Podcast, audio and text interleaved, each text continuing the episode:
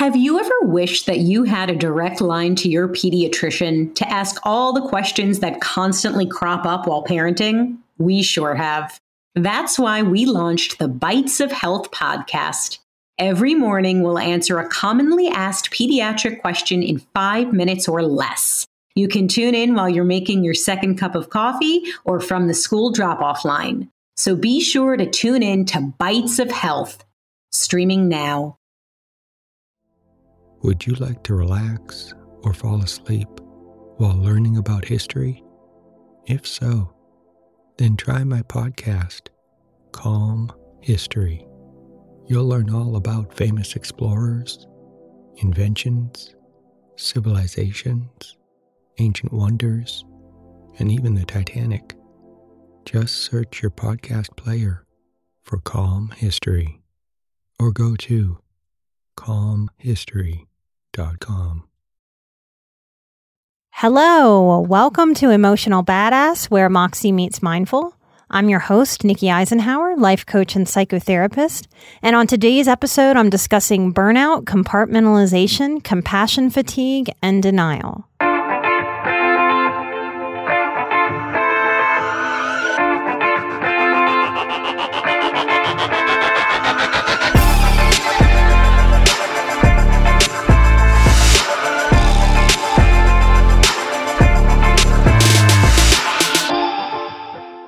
Sensitive people feel the unrest, the hurt, the dissatisfaction with life that's going on in the world at large and in our smaller worlds, our work families and our home families. I'm shocked to be shocked because we've been in quite the information age for decades. And yet here we are in 2020 processing more information on super serious topics, amounts of information and misinformation coming at us like bucketfuls of water raining down. The word overwhelm is starting to feel like an inadequate word. Like it doesn't have enough oomph to encapsulate the experience of this year. So I thought it would be a good time to talk about burnout, compassion fatigue, compartmentalization, and denial. So, burnout, we all know the word. What exactly is it? Here's the definition the reduction of a fuel or substance to nothing through use or combustion. I really like physically defining burnout to explain how it feels emotionally. I mean, who hasn't felt as a highly sensitive person like our fuel gets reduced to nothing? It really gets it. Another definition of burnout the failure of an electrical device or component through overheating we are a tribe of overthinkers. If our brain is our computer system, we are overheating and frying out our brains. Overthinking is a super component to burnout.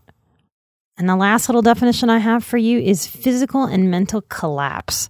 There's just something about the word collapse that really gives the quality of what burnout is that we can't possibly just continue to go on and on because it's different than being tired and getting a good night's sleep and then waking up with more energy the next day.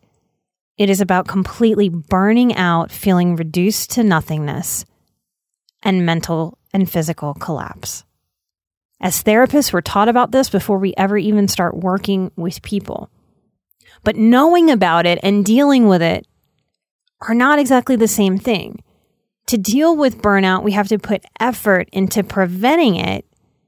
And that's different than just knowing about it and knowing it exists. Compassion fatigue is similar to burnout, but also different.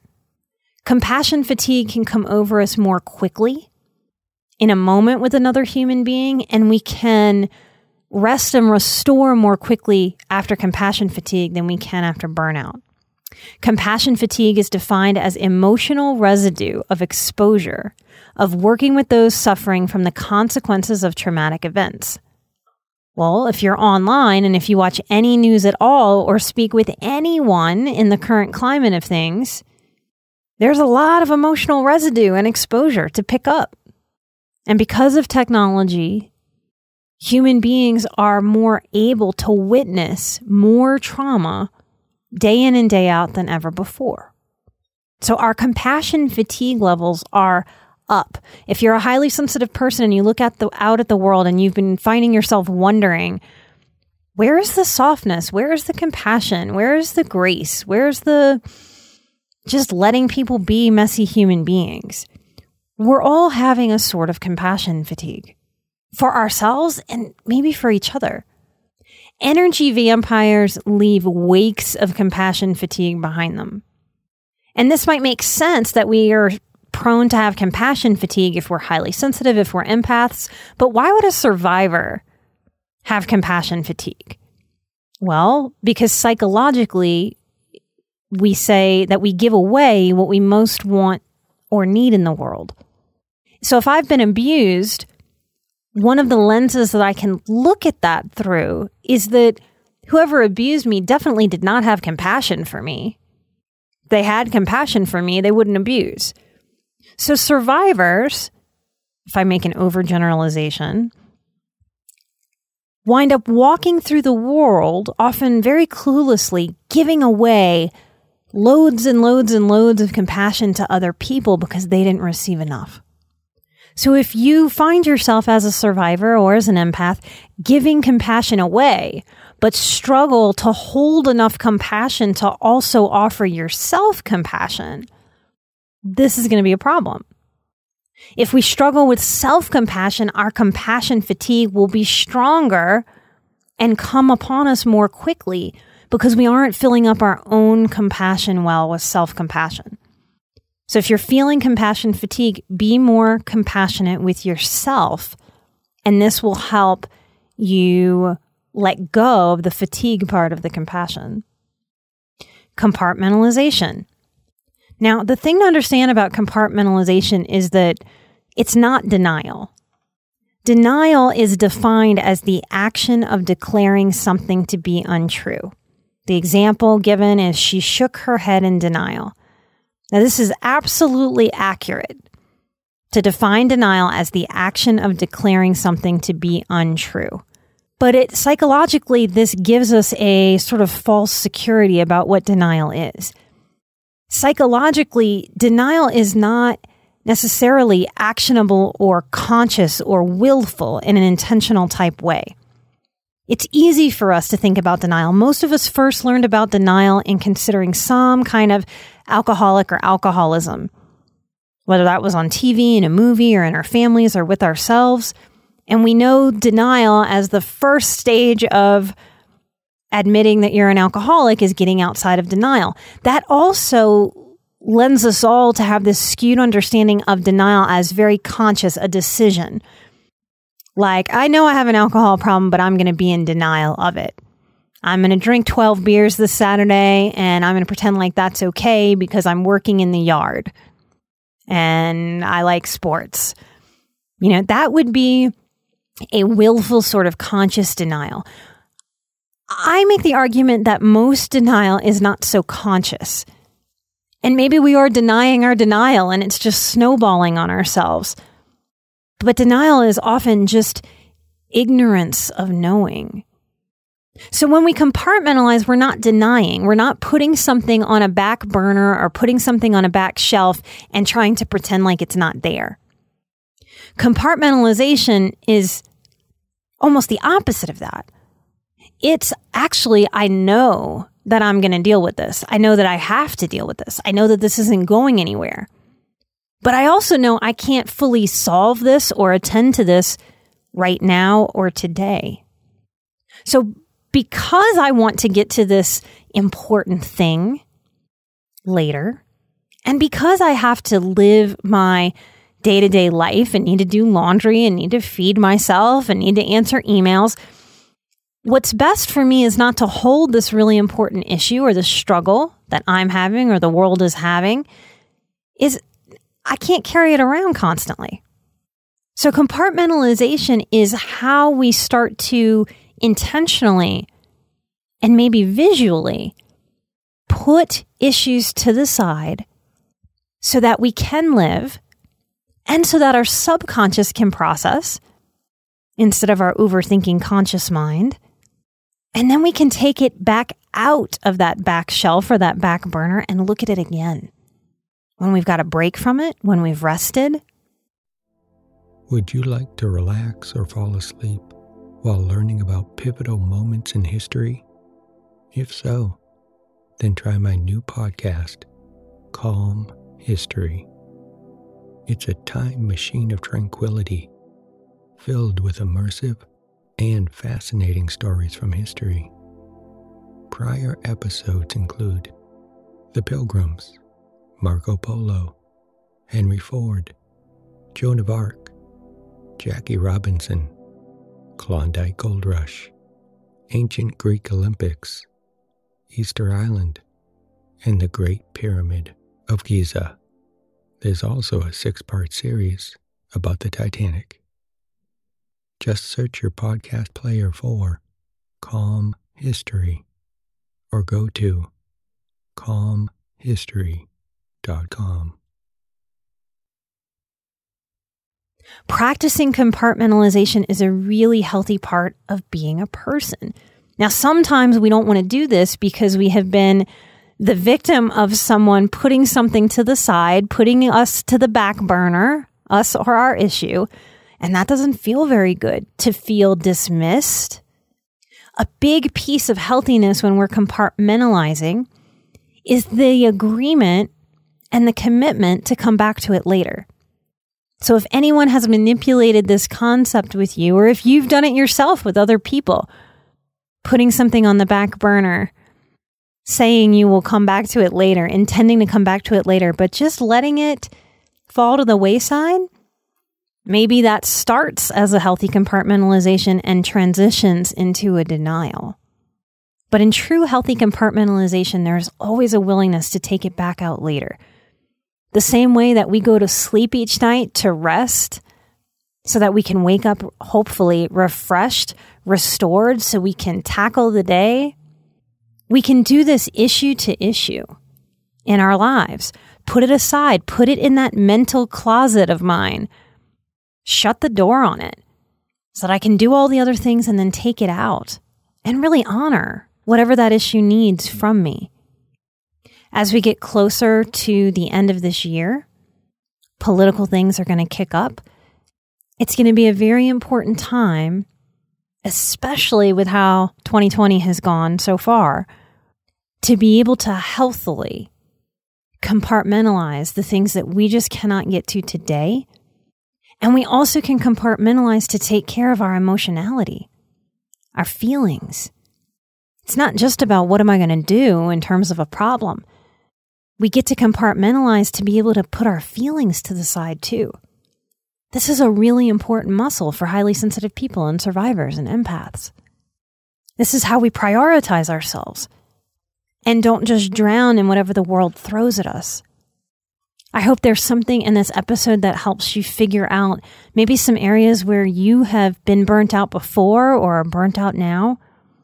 Maybe this will stand as a reminder to shore against burnout, to give yourself some permission to compartmentalize, to take breaks, to prioritize yourself and your wellness. Maybe this episode will read as a permission.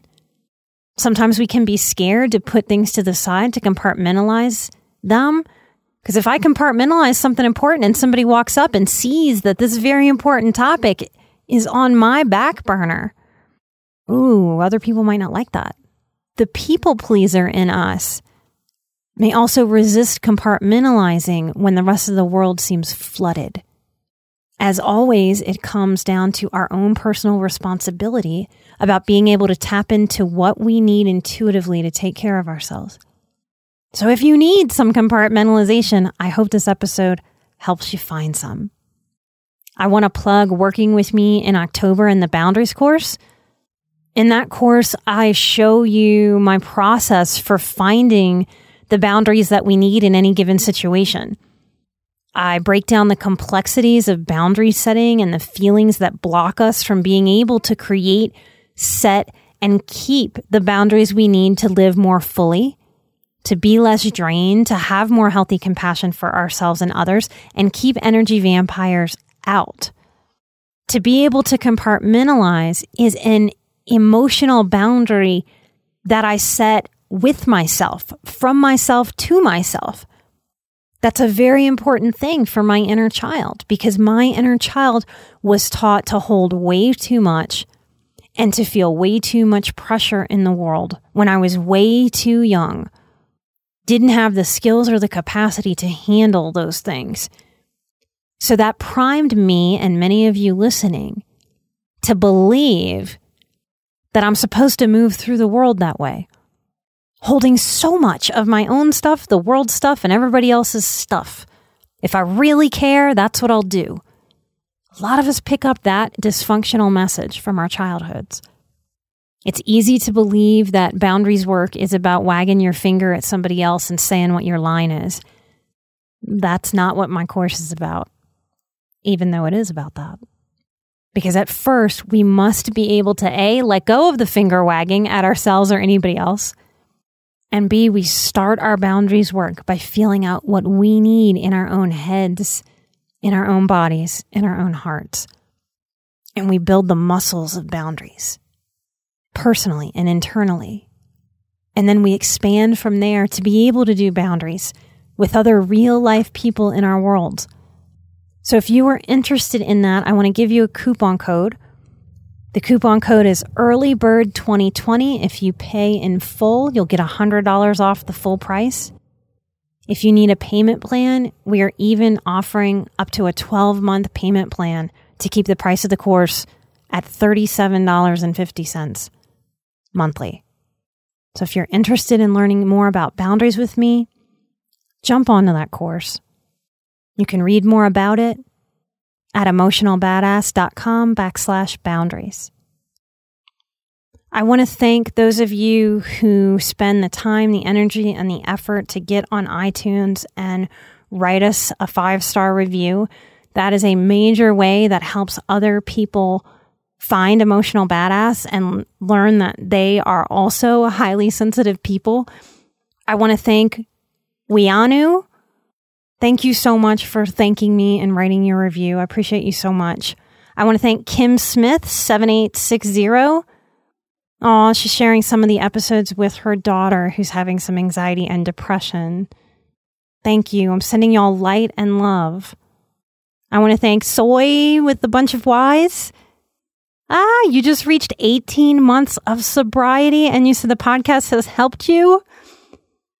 Whoa. Oh, that makes me so happy. Congratulations. Keep on going. I want to thank Bone Mama. She says the podcast is life changing and that you've had people disrespect your boundaries your entire life, and the show is helping you respect your empathy and your personality and set boundaries, and it's changing your life. Thank you. I'm so excited for you. I know the power of starting to do that work. Congratulations. I want to thank the person that wrote the review. His name is unknown, and this is ridiculous but that your family would keep things from you because they didn't want to deal with your emotions. And you thought you were alone and a freak. And you always thought your emotions made you weak. And now you know that they make you stronger. I'm glad you're starting to feel calm and that you're learning new ways of taking care of yourself by listening to the show. I want to send out a huge empathic hug to all of you we can't do the show without you, without you sharing it, without you participating in our Patreon and our live streams. Thank you for helping other people find this show and find some peace, some connection, and to feel unalone in their superpowers of sensitivity. We're going to get through 2020, everybody. I'm an emotional badass. You're an emotional badass. And together we are where Moxie meets mindful. Bye bye.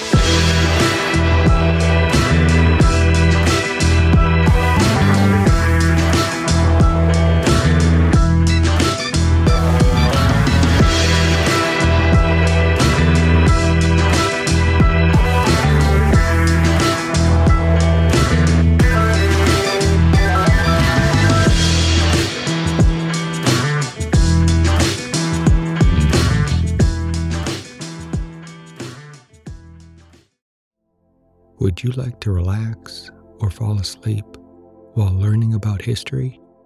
If so, then try my podcast, Calm History. You'll learn all about famous explorers, inventions, civilizations, ancient wonders, and even the Titanic. Just search your podcast player for Calm History or go to calmhistory.com.